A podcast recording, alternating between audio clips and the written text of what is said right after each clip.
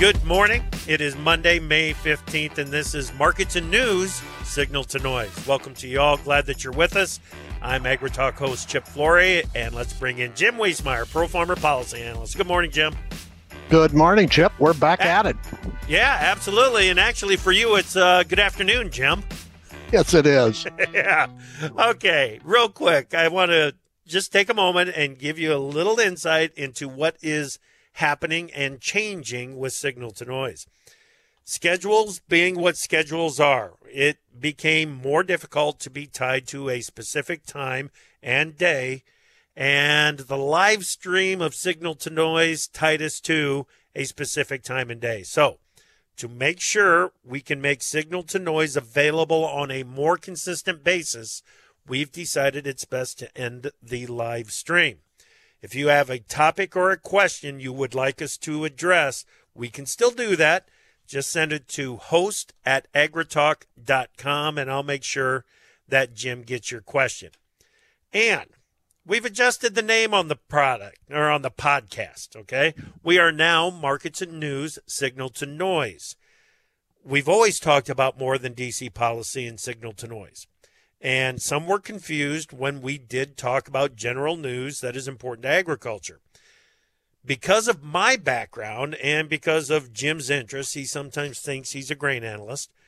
We always seem to find a way to talk markets and connect the news we're talking about to the market. So, markets and news, signal to noise. We are still helping to separate out what really matters.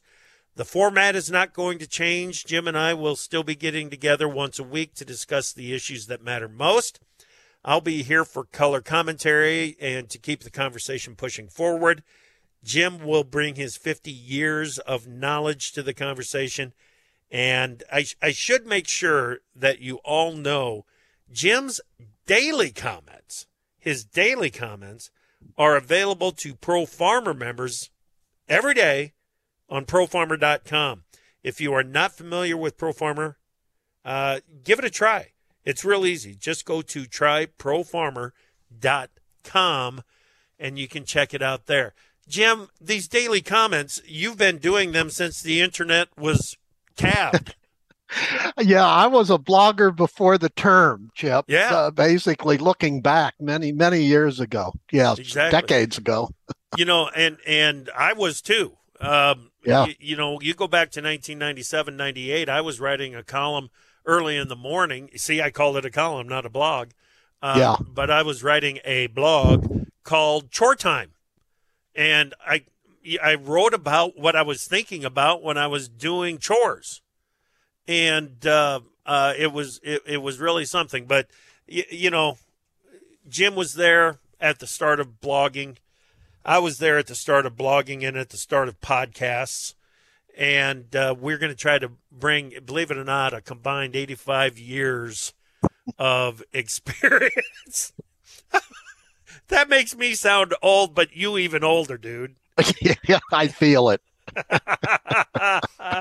okay, let's get into the topics here. One other thing, one other thing to keep track of when a signal to noise is available. Follow me on Twitter at Chip Flory. Okay? At Chip F L O R Y. Jim, I think we got to start with the obvious, and that is the Supreme Court's ruling on Prop 12. We talked about it on Thursday last week when you were on AgriTalk. We talked about it again on Friday on the Free for All. We still need to talk about it because the details and the understanding of what is required under Prop 12 is is still still very fluid, isn't it? Yes, and it caught most people by surprise, Chip, yep. including the National Pork Producers Council. They rushed uh, Friday on a Zoom call and gave uh, potential participants, I think, uh, just a little more than a half an hour to, yep. Uh, yeah, you know, to get on that service. So, absolutely, this is a story that has legs, and we're not through with it yet. You know, and one of the things that I said on Friday is not correct uh, when I said something about what about sausage for pizza? What about breakfast sausage? What about chorizo?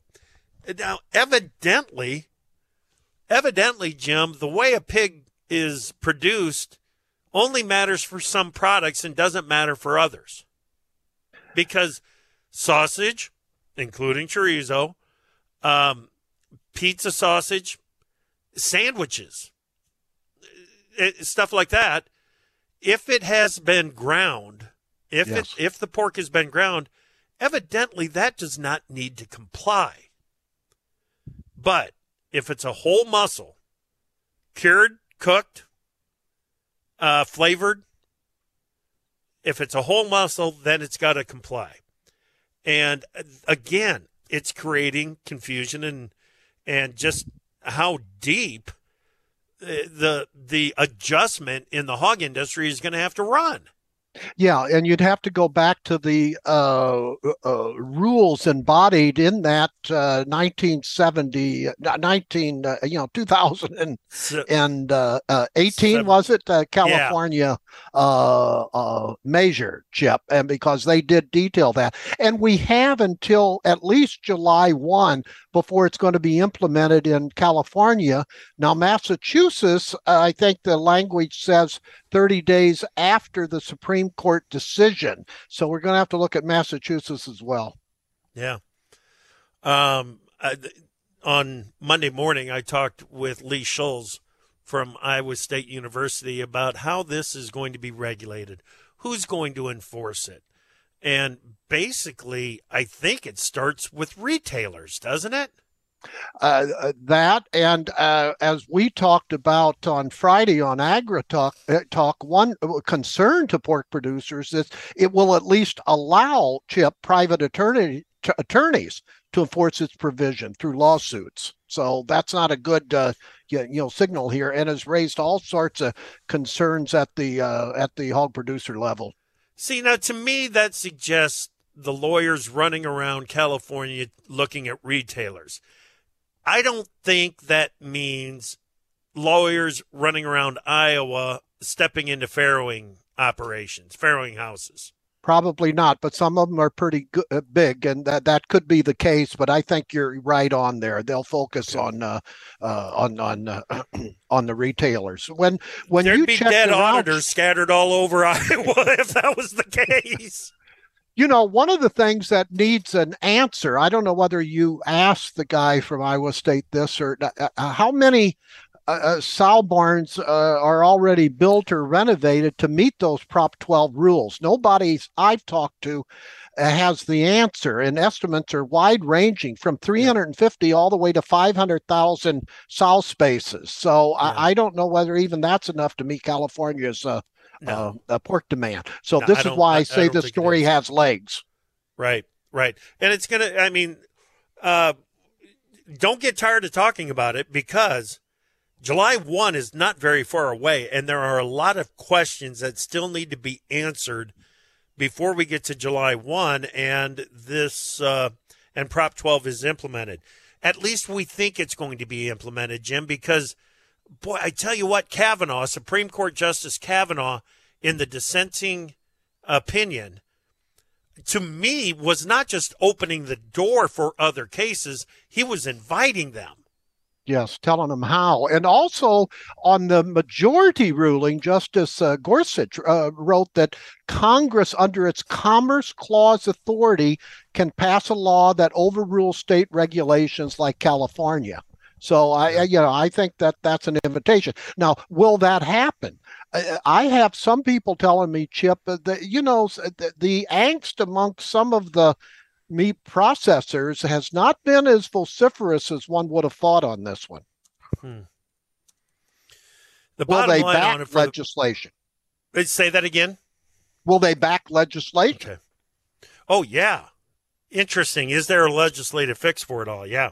Well, there's a number of lawmakers are, are postulating that they'll come up with a, a, a measure in Congress, but will it have the support uh, you know needed to pass it into law? Right. Okay. The bottom line is, if Prop 12 is implemented in full, there's going to be a huge cost to the industry. And Lee the bottom line, uh, Lee Schulz from Iowa State, the bottom line was that the only way that the industry can make the transition is if the consumers vote not only, you know, they, they voted with the ballot and the X on on the prop, now they have to vote with their dollars. If they're yeah. willing to spend more to get that product in the state, that's what's needed to get the industry to transition.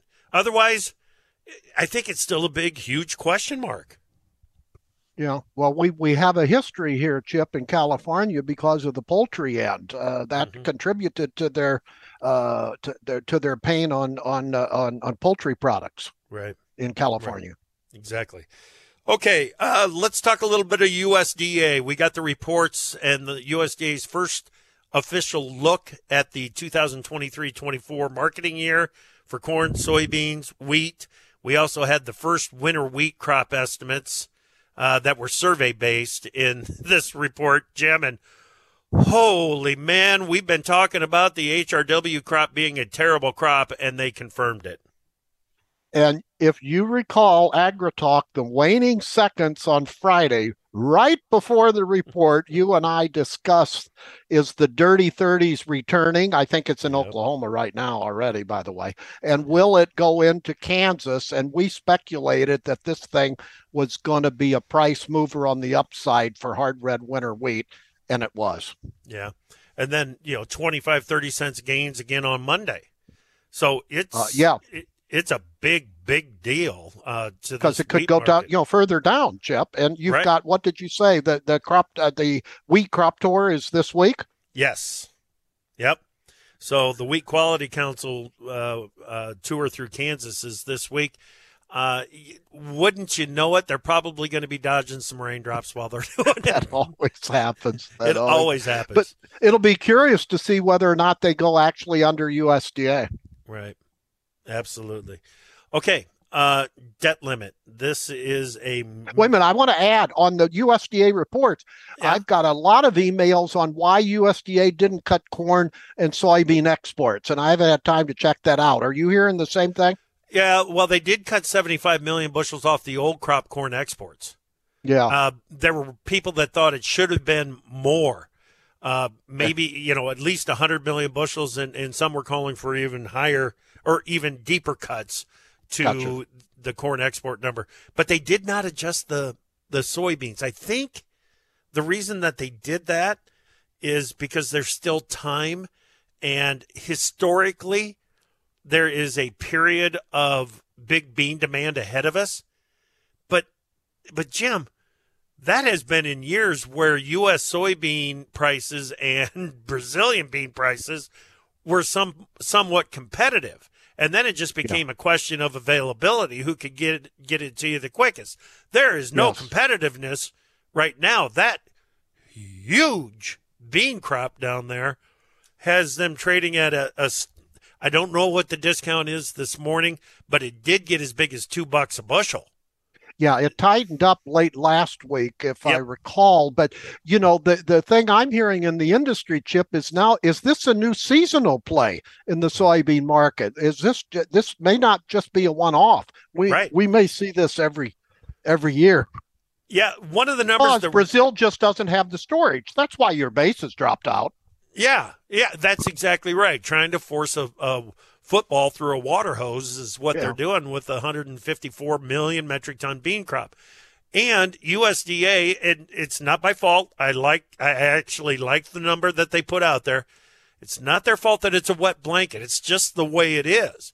But yeah. their outlook for the 23 24 Brazilian crop 163 million metric tons, Jim.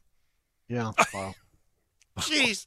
It's a good thing we got the crush capacity coming on here Yes. Man, oh man. And, and, watch out. And people will usually ask, why can't they get the storage? Well, it's the it's the temperature, right? Uh, where it's grown. Conditions, yeah. environmental conditions. Yeah. yeah. They try to use a lot of the plastic bags, but they they end up, uh, you know, problems. Some of those beans get thrown away. Let's talk about the debt limit talks. Uh, is there going to be progress this week? Well, people always say, you know, you never talk about anything positive. Well, there is a positive development, at least what we got over the weekend. There's there were progress in negotiations at the staff level, Chip. They met Saturday and Sunday, and Biden's going to meet with the congressional leaders on Tuesday. We're seeing some some progress. What is that progress? they're discussing uh, give and take, which is rare in this town. And mm-hmm. uh, I think even even Biden signaled he may be open to additional work requirements for some federal aid programs, but not Medicaid. He didn't mention uh, food stamps, so that may be a give. And then uh, the Republicans keep on saying there's uh, more than a few billions of dollars they want to claw back from unspent COVID money. And uh, the White House is starting to agree with some of that. They're they're they're they're trying to figure out what has already been committed for the future, Chip. Okay, you know, um, when when they met last week, the the final bottom line was staff will continue to meet on on this issue going forward. People kind of blow that off, but it's really important, isn't it? Well, the staff in most cases on Capitol Hill and elsewhere, they do the work. Yeah. they do the work. But the the problem I'm hearing from some people are there too many staff people. It's harder to get agreement the more people you have. So I think you're going to see this to, tone down a little bit. Okay. Okay. Um, bottom line it for us. What's your gut tell you? Well, if here's what to look out for. Uh, the president is scheduled to leave at the middle of the week toward the G7 meeting in Japan. If he postpones that, uh, that could be read both ways, actually, but that might mean that he needs to have more progress before he takes off because he doesn't want to see this totally unravel while he's over there. So mm-hmm. watch whether or not the president goes to Japan. Okay. I was going to ask you about what your expectations are for that G7 meeting in Japan. Well, they're going to try to come after both uh, China from a uh, from an economic perspective, you know, and uh, uh, and I know that the U.S. is being bombarded already with uh, with uh, you know you know questions about this possible default on our debt. So that's the biggest issue. The administration wants that to go away, and they and they can't, and unless there, there there's a solution. Bottom line on the debt limit chip, history shows that at the 11th and a half hour, uh, something is done, and and that's my bias on this one. Okay, okay.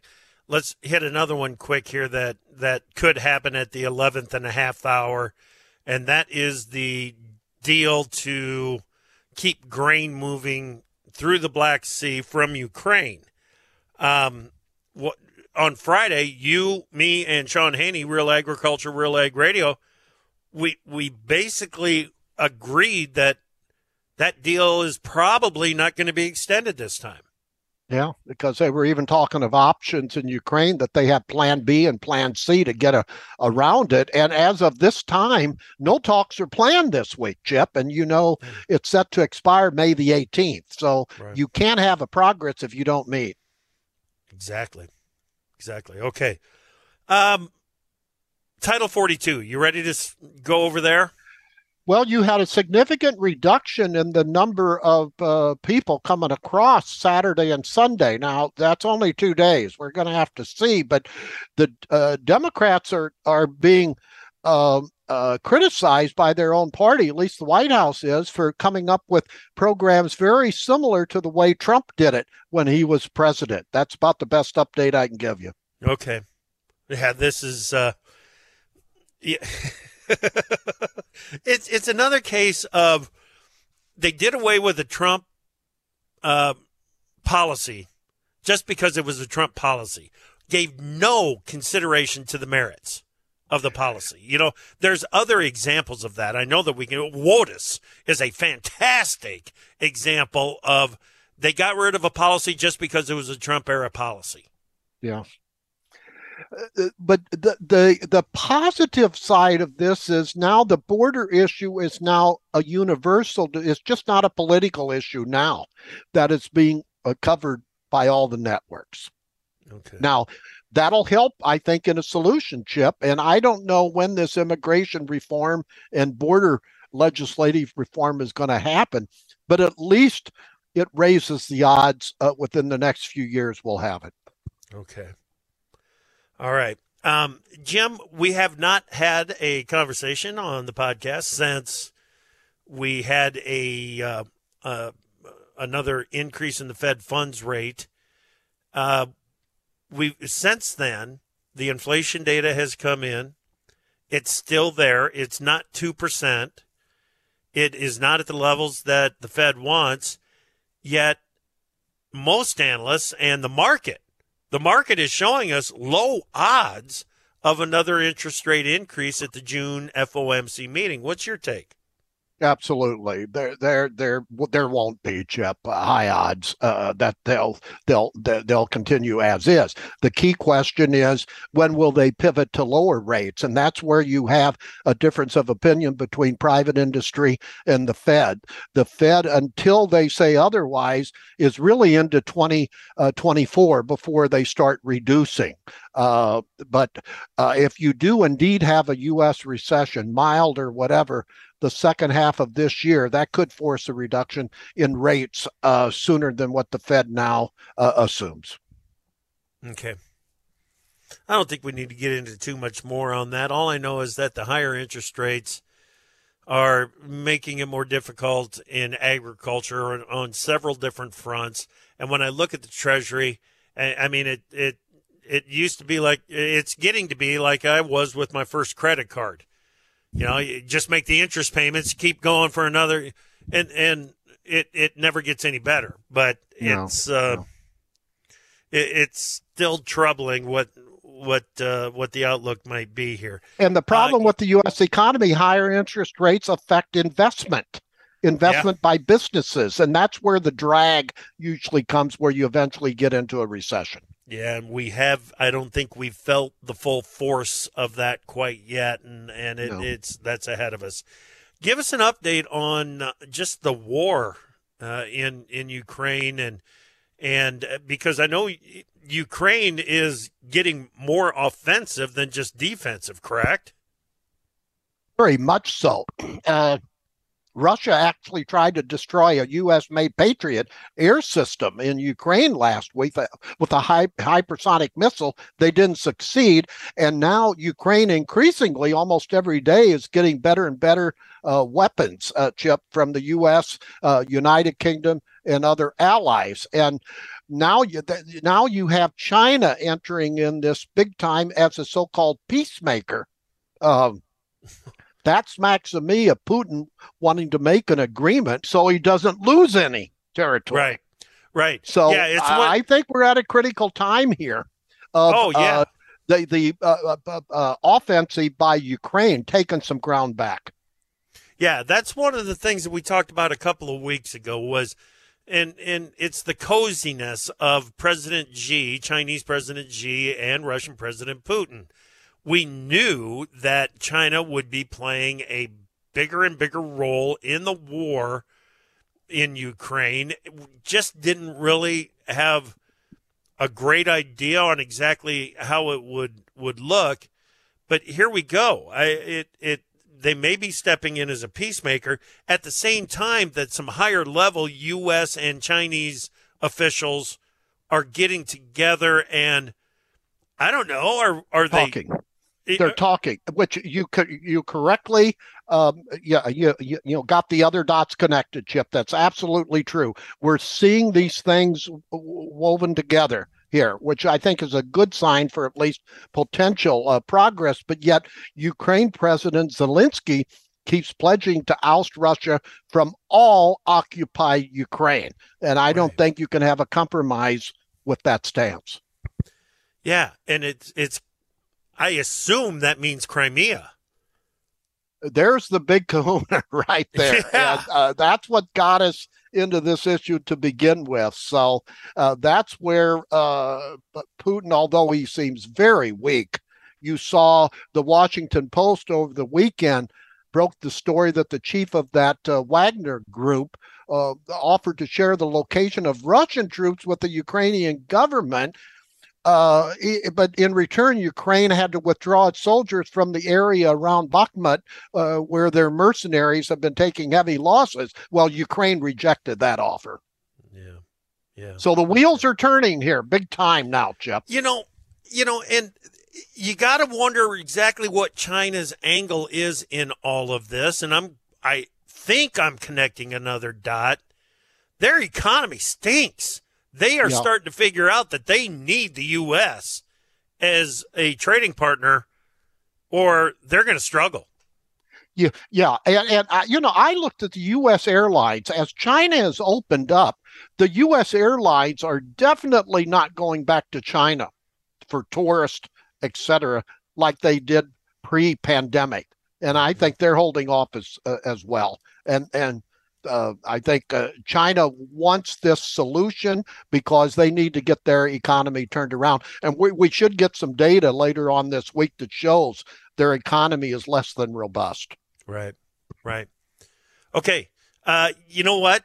When we started off this conversation here this morning, Jim, I, I should have gone to where have you been lately and what have you learned? Oh gosh, I was at the CIPA uh, meeting, uh, crop insurance agents uh, meeting in Kansas City, uh, and uh, just the the the the positiveness at that meeting because they're like seed salesmen, Chip. The respect that farmers have for their crop yeah. insurance agents. Yeah, which is too There's bad because they need to partner up when things go bad. yeah, there's more innovation coming out in the crop insurance industry. Uh, uh, I spoke at a Zoom call for uh, at, a, at, at, no, I'm sorry, I was in I was in uh, uh, South Carolina at a farm credit meeting, and the bankers uh, they agreed that mm-hmm in the next uh, uh, you know decade, farmers are going to continue to get bigger, but at an accelerated pace. Now, I know you've indicated that does not rule out niche markets, smaller right. to medium farms, if they can serve a, a, a, a viable service. Right, right. Uh, we got to get an update on the farm bill because the last time that you and I talked with Colin Peterson, former representative, former House Ag Committee chairman, uh, his attitude was that odds were increasing that we would see an extension in 2023. You've seen him again since the three of us had a conversation on AgriTalk. Is there any change in his attitude? No, and I talked to him personally. Uh, yeah. But now we've got the Congressional Budget Office uh, came out uh, Friday with their updated forecast, and uh, it gave a little bit to everybody. I don't think it solved anything, Chip. We really have to get this debt limit issue done before uh, the lawmakers can focus on what funding level is going to actually be there. Uh, for the next farm bill. But bottom line, Colin Peterson thinks that these issues are too too significant to settle. He he sees a one year extension. Yeah, we had Representative Dusty Johnson on the show on on Friday uh, in the free for all. We didn't spend a whole lot of time on the farm bill, but we talked about a hearing that his subcommittee, uh, the House Ag subcommittee, uh, digital currencies and everything are part of the uh, consideration for his subcommittee. We did talk about that. I will tell you this the number of hearings and the number of conversations uh, that that will help to shape that farm bill, it has definitely seen an increase in the last couple of weeks. Yeah, absolutely. I, I think that they know what they have to do. They just have to do it. And that CBO report confirmed that the next farm bill uh, would be the will be the first trillion dollar plus farm bill in our history, Chip. It's projected to spend 1.5 trillion dollars, and that's 31 and a half billion higher than CBO's February baseline, and that's a chunk of change. Now that includes outlays from that Inflation Reduction Act. Right, right. But it also includes a trillion dollars for what you have referred to, and I agree with you, is the third rail of the Farm Bill conversation, and that is the nutrition title. Uh, absolutely. SNAP uh, is projected at $1.223 trillion uh, that's nearly 18 billion higher than their February projections. You, you can see it; these things are a moving, uh, you, know, you know, target. And uh, uh, outlays for major commodity support programs are projected higher due to lower seed cotton prices, lower dairy farm margins, and higher prices for some crops, uh, raising the income support level for the ARC and PLC programs. That's kind of the bottom line of that CBO report. All right, good stuff, Jim. The week ahead, I'm going to be watching the planning progress really closely here. We're after the we're at the midpoint in May. Stuff that gets planted after the midpoint of May is is, my opinion, well, not my opinion. It's proven. It's proven. It's losing some yield potential. So I'm going to be watching the progress that has been made up to this point and will need to be made going forward. What are you watching?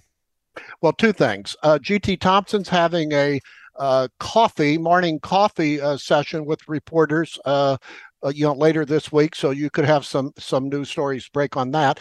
And I'm going down Wednesday evening to speak Thursday morning in D.C., a rare speaking event in D.C. to AgFirst Farm Credit. Outstanding, good stuff, buddy. Thank you so much. That's our sure. first one, man. Markets and news, signal to noise. Good job. Have a great week, everybody. Keep watching for those signals.